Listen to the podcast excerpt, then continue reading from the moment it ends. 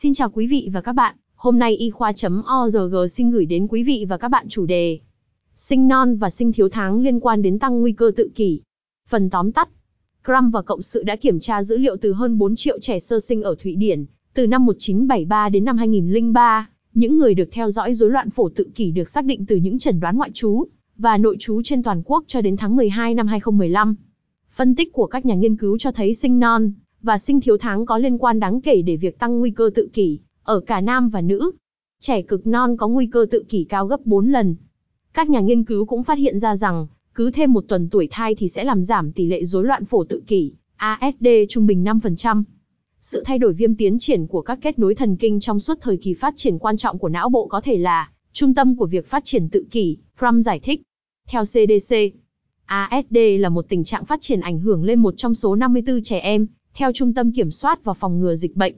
Nhiều trẻ em không được chẩn đoán ASD trong suốt thời thơ ấu cho đến sau này, có một vài trường hợp chỉ hoãn điều trị và can thiệp sớm.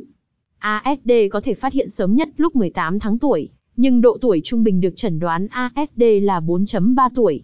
Theo Crum trẻ sinh non cần được đánh giá sớm và theo dõi trong thời gian dài để tạo điều kiện phát hiện và điều trị tự kỷ kịp thời. Những thông tin từ các nghiên cứu có thể cung cấp bổ sung bối cảnh lâm sàng có giá trị để hiểu hơn về sức khỏe của bệnh nhân và có thể tạo điều kiện cho việc đánh giá sớm tự kỷ và những tình trạng phát triển thần kinh khác ở những người sinh non. Cảm ơn quý vị và các bạn đã quan tâm theo dõi.